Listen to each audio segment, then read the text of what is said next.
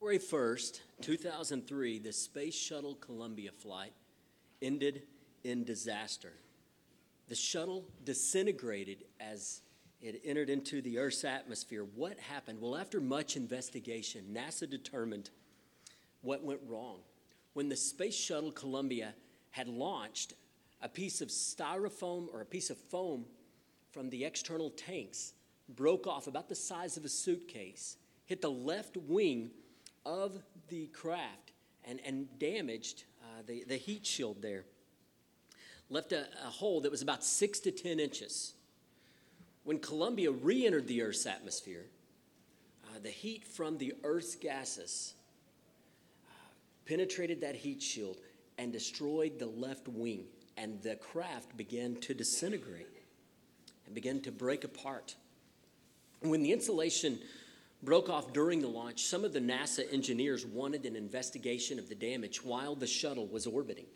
Uh, the, the NASA managers limited the investigation and uh, they, they, didn't, they didn't pursue that investigation. Now, the, the folks who were on the craft didn't know that, that there was any kind of a significant problem.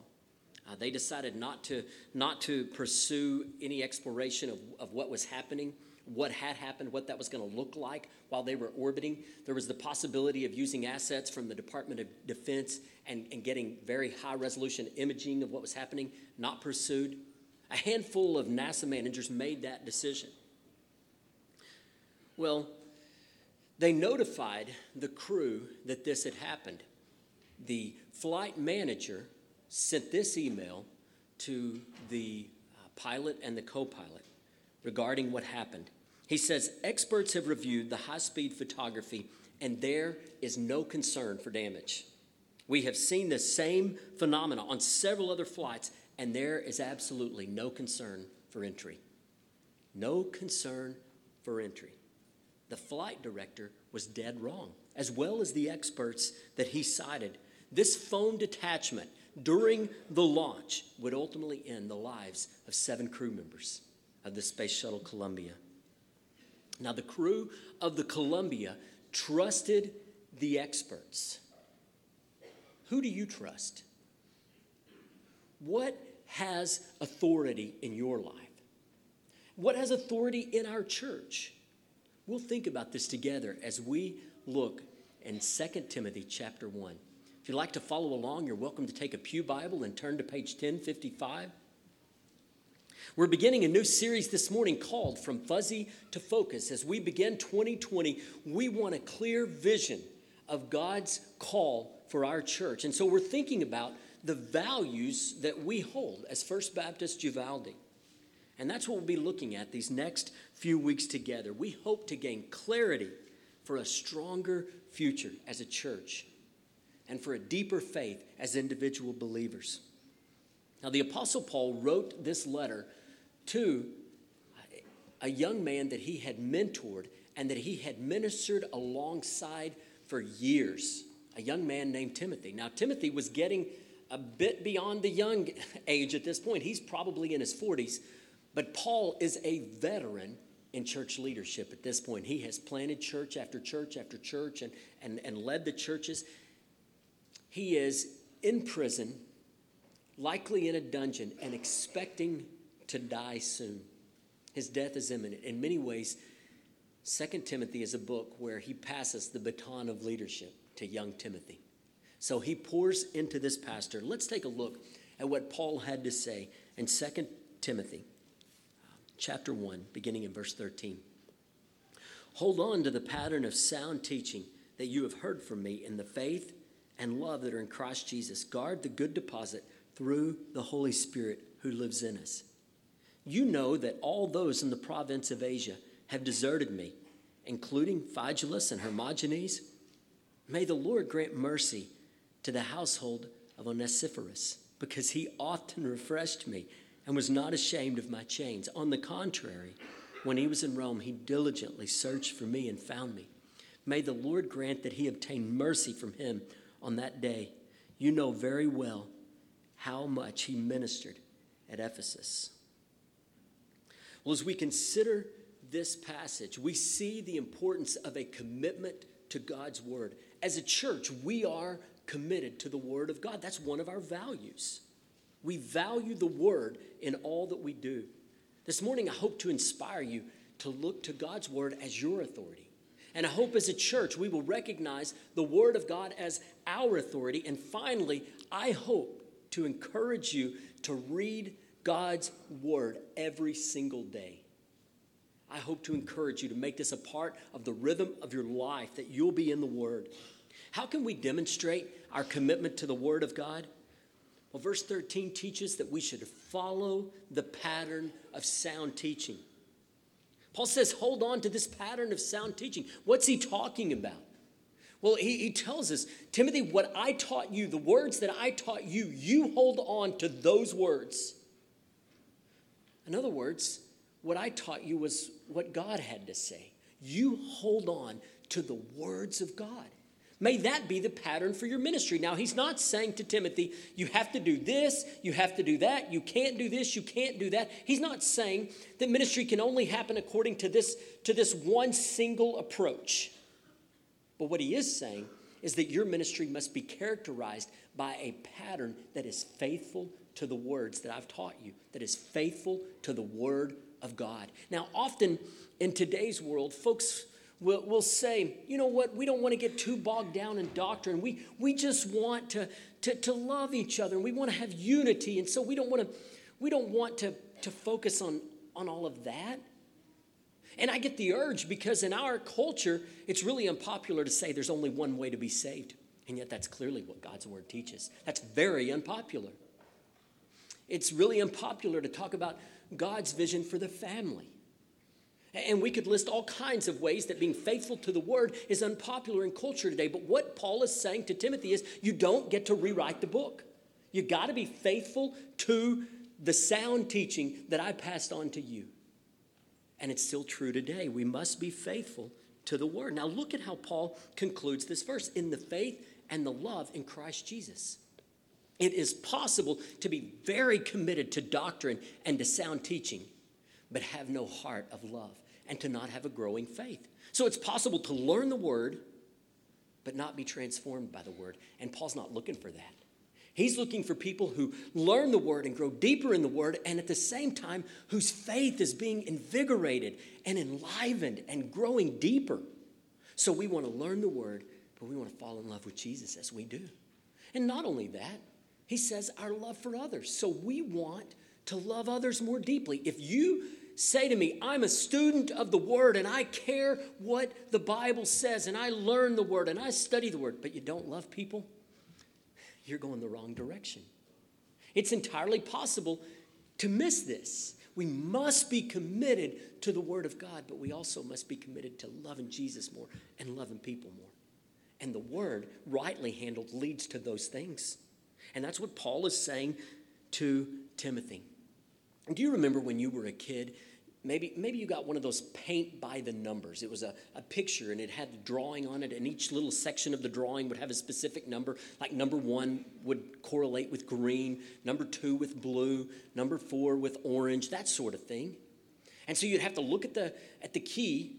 Oh, number two, I'm supposed to take green here or, or red or whatever, and I'm going to paint right here. And if you followed the directions, in the end, well, if you could stay in the lines, you had a picture that looked pretty good and was recognizable. But if you don't follow the numbers and you just kind of go at your own, you got a mess. Now, I know some folks would call it modern art, but I call it a mess. And so the reality is, in a church, we got to paint by the numbers. That, that's what Paul's telling Timothy paint by the numbers. Don't, don't decide you're going to come up with your own plan. Maybe you think somehow you are smarter than God. You're not, Timothy. Paint by the numbers. That, that's what Paul's saying here. Now, how do we follow this pattern of sound teaching? Well, each one of us must be committed to know the Word of God. We've got to be committed to know the Word. How, how do we have that? How, how do we grow in knowing the Word? Well, we read it, we study it, we listen to it preached, we get in a group where we can discuss it and learn together. That's how we learn the Word. Friend, are you doing that? Are you growing deeper in your knowledge of the Word? Sometimes we don't want to grow deeper. I've, I've heard of many a believer say, I don't want to, I don't want to, I don't need to know all that stuff. I don't want to go deep. I just want to love Jesus. Friend, if you love Jesus, you'll want to know who he is. You'll want to know him so you can praise him and love him and adore him and be faithful to him. Go deep. Know the word. That's what Paul's saying here. How else are we going to follow this pattern of sound teaching? Well, recognize that as you learn the word, your faith ought to be growing and vibrant. Your love for Jesus ought to be deeper, and your love for others should be as well. So evaluate yourself. If I'm learning the word, is my faith growing deeper? Am I becoming more like Jesus? Do I, do I love him more? And ask yourself, am I loving others more? Or am I becoming hard and maybe a little bit prideful or arrogant because I know quite a bit more than other folks do? You see, the word rightly handled leads to life change. What does this look like in the life of the church? Well, the Word of God is our guide for how to do church. Sometimes when we're making a decision in the church, we have a tendency to ask, Well, what do you think's a good idea? What's your opinion? Oh, I think so and so. We ought to do that. We ought to do this. Or we say, Well, you know what? We've always done that, so it's got to be that. Or some are more drawn toward the new. Oh man, I heard of a church that's doing this new trendy thing. Let's try it. Friends, when we're making decisions regarding the church, our first question should be Does the word speak to this? What does the word say? The word is our guide for the church. It must be. It absolutely must be. It is our authority. And as we continue this process of church revitalization, part of this endeavor will involve looking at our church's structure and our church's polity. How do we, how do, we do church? What's our church government going to look like? The question that matters most is this Does the word speak? Can we gain guidance from the word? Are we being faithful to the book? We want the word of God to guide us. We want to stay as close to the word as possible. There's our authority, brothers and sisters, and it is a reliable authority. Next, we want our ministries to be marked by sound teaching, from our preaching to our singing, to our small groups, Sunday school classes, Awanas classes, you name it. Anything we do, we want to make sure that the curriculum, the songs we sing, the preaching, the teaching is faithful to the Word of God. So we must follow sound teaching. Second, this passage would teach us if we would be committed to the Word, we must defend the gospel. Defend the gospel. In verse 14, Paul says, guard the good deposit through the Holy Spirit. Guard the good deposit. Some versions will say, guard the treasure. What's Paul talking about? If you, if you read him in context, you're going you're going to see that he's talking about the gospel. Timothy, guard the gospel. Why? Because the gospel is the way that sinners can be reconciled to a God who's holy guard the gospel, protect the gospel, defend the gospel. Now, sometimes I will hear folks say, we don't, as a church, need to guard the gospel. The gospel's powerful. We don't have any responsibility there. That's crazy. We've been given the message of the gospel. We've got to be careful to guard it. We want people to know how they can be in a right relationship with God. Well, let's think together for a minute. What is the gospel? The word gospel means good news. The gospel is the good news that though we were broken and sinful, God loved so much that he sent his son to this earth. And on this earth, he lived a perfect life. And then he died the death that we deserve to die. He was nailed to a cross, he was buried, and he came back to life, proving that he was who he said he was. And now, if we will repent or turn away from our sin and put our faith our trust in Jesus, the Bible says that God saves us. And then we're able to recover and to pursue God's design, His plan for our lives. That's the gospel. And Paul says to Timothy, don't you deviate from the gospel. You guard it, you protect the gospel. Now imagine playing college football and being 120 pounds and told you're going to be a lineman. You better protect that quarterback. Would that be a good situation to be in? Probably not. You know, in this world, trying to guard the gospel can feel like that, can feel like being a 120 pound lineman on the college football team. It can feel fierce because, because the world is so opposed to the message that, that we bear. But, brothers and sisters, look at what Paul says. Guard the gospel through the Holy Spirit that lives in you. You may be 120 pounds, and those guys surrounding you may be huge, but you're not in it by yourself. The Holy Spirit is in you, and He will empower you. He lives within you. See, the scriptures teach that if we repent and put our faith in Jesus, well, the scriptures teach that the Holy Spirit comes to live inside of us. And Paul says to Timothy, Buddy, you may be 120 pounds, but the Spirit has got your back. That's true for us. Praise God, it's true for us. So, how do we defend the gospel? Well, we want to learn the gospel inside and out. If you're a believer, I ask you, could you clearly share the gospel with someone? If someone sat across from you and said, Hey, I've heard church people talk about the gospel, what is that? Could you? If not, this is something you want to work on. You want to learn the gospel. For one, you want to be able to share it with lost people. But as a believer, we need to continue to reflect on the truths of the gospel. They transform our lives. The truths of the gospel that we don't save ourselves, but that God in His grace saves, that He moves in hearts that we might know Him, that He enables us to change, that He's our rescuer. Those are the truths that we must meditate on. Know the gospel inside and out. And then when someone preaches a false gospel, you'll recognize it. You'll know it's not true because you know the gospel in and out. Next, become a disciple making disciple. Make a list of, of people that God has placed in your life who don't have a relationship with Jesus. Maybe a family member, maybe uh, a friend, a neighbor or coworker, and then think of someone you know in your life who you think that person would never turn to Christ and begin praying for those four people every day, praying that God would change their hearts, that He would save them, and then begin to look for opportunities to share the gospel. And then once a person comes to know Christ, then begin to help them grow in their faith. And if, if you lead someone to Jesus and you need some help, we've got, we've got books that help people begin their, their walk with Christ. Holler at us in the office, say, hey, I need, I need one of those. We'll give you that book, and you walk with them and begin discipling them. In other words, we want to be disciples who make disciples. Often in churches, we have a tendency to kind of get in coast mode where we just sort of sit and soak. You've heard that. But then we're not out in the battle.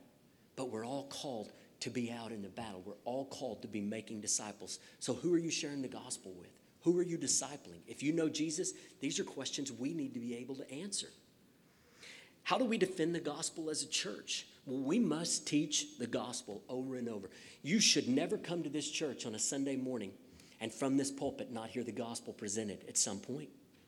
We want to teach the gospel over and over. We want the gospel to be shared in our classes and in our groups and in our Awanas classes. We want the gospel truths to be reiterated over and over again as a church. We must be committed to the gospel. It is the way and the only way that a person can be in a right relationship with God. Next, we want to be passionate as a church about making disciple making disciples. In other words, as a church, we want to help you. We want to put tools in your hands and encourage you to share the gospel with people and to disciple them, to begin to help them grow in the faith so that you can launch them off to sharing their faith and making disciples. And we've got tools available for all of that. We'll be training you before long in sharing the gospel as a whole church. And we'll be putting tools in your hands so that you can begin to, to, to take these steps of being a disciple, making disciple. Okay, we teach as a church doctrine and Christian apologetics. This is another way we defend the gospel.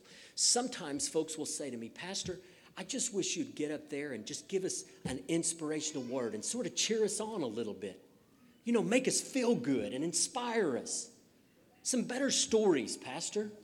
Well, and I understand that. I, I, don't want to be boring as a preacher, and sometimes I know I can I can lean that way. Try not to, but but I can I can lean in that direction sometimes. And I understand the sentiment. But brothers and sisters, we're not here for a raw, raw inspirational. I feel better. I'm gonna, uh, you know, I I just want a little lift me up. We're here to learn the Word of God. We're here to learn the Word. We want to go deep. That's why we teach doctrine. It matters what the Word says. We also want to teach as a church Christian apologetics. We want to teach you how to defend your faith. When folks say, hey, there is no God, we want to help you, uh, equip you to be able to respond to that, to be able to deal with other, other belief systems. A church must be faithful in this regard. So guard the gospel. Third, what do we see in Paul's closing verses 15 through 18? Care for people.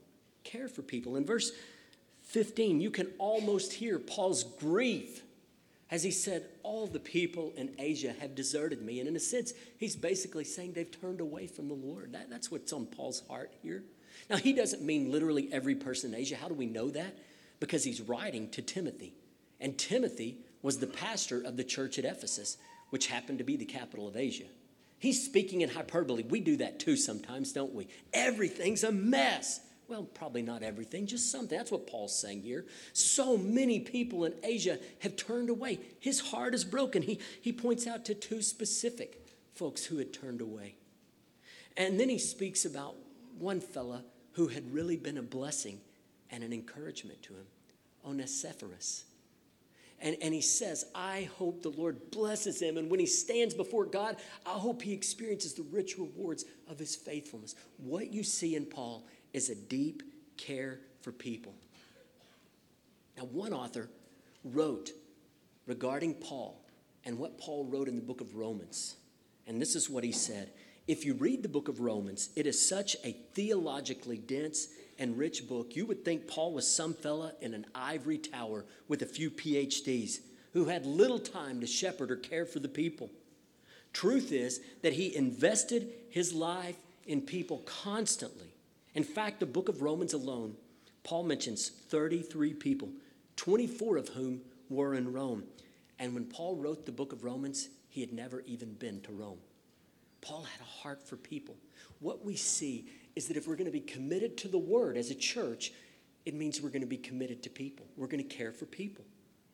How do we care for people? Well, first, we need to recognize that the word calls us into mutual relationships with one another.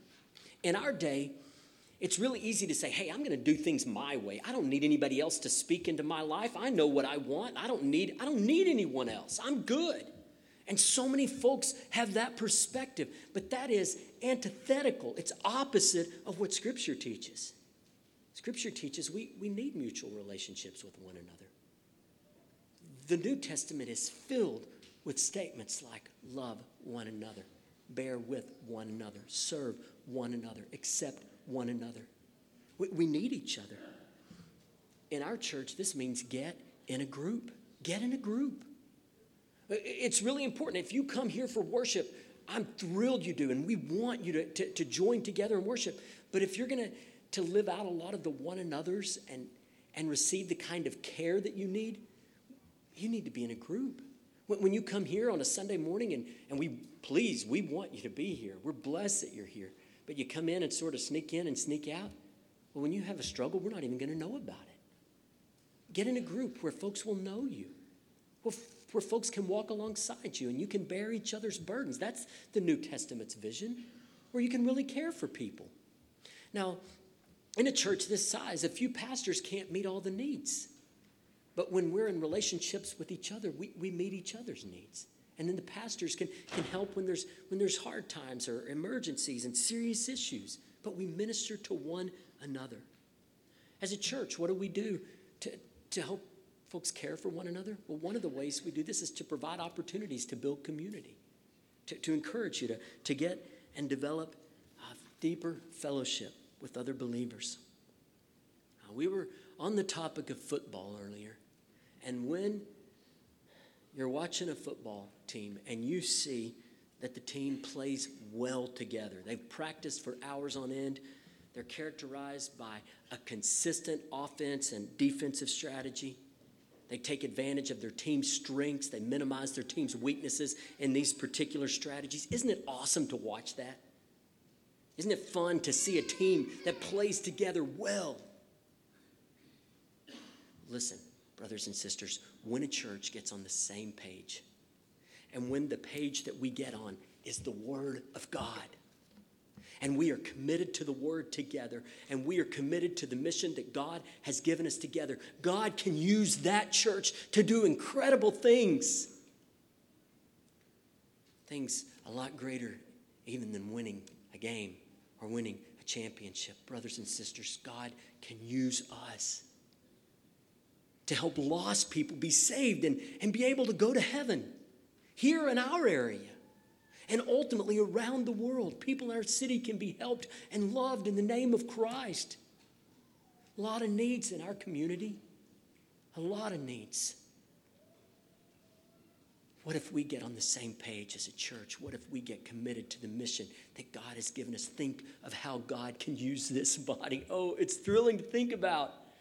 It, it puts joy in my heart to think about the kinds of things that God could do here through us. Brothers and sisters, let's be committed to the Word. And we're committed to the Word as our guide.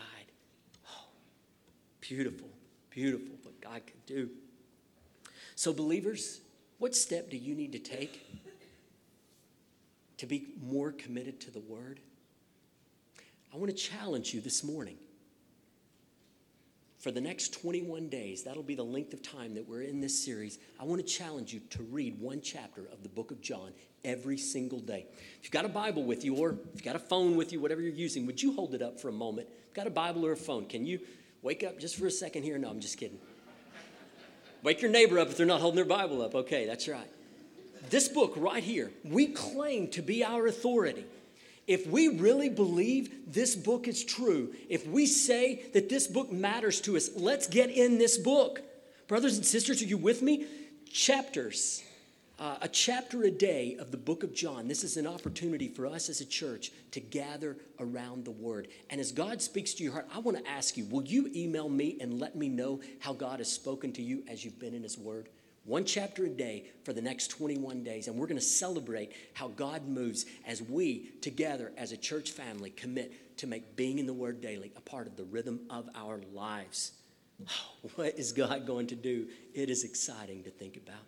If you're here today and you don't know Jesus, you don't have a personal relationship with Jesus, you've gone to church, maybe you've been religious, maybe you've gone through baptism, maybe you've walked an aisle, but you've never truly turned from your sin and placed your faith in Jesus, the Word of God says this everyone who calls on the name of the Lord will be saved. Friend, if you're here today and you don't know Jesus, today could be the day. Today could be the day that you begin a relationship with God. I'll be up here, Ralph Huerta will be up here. We would love to visit with you more about how you can know Jesus. Let's pray together.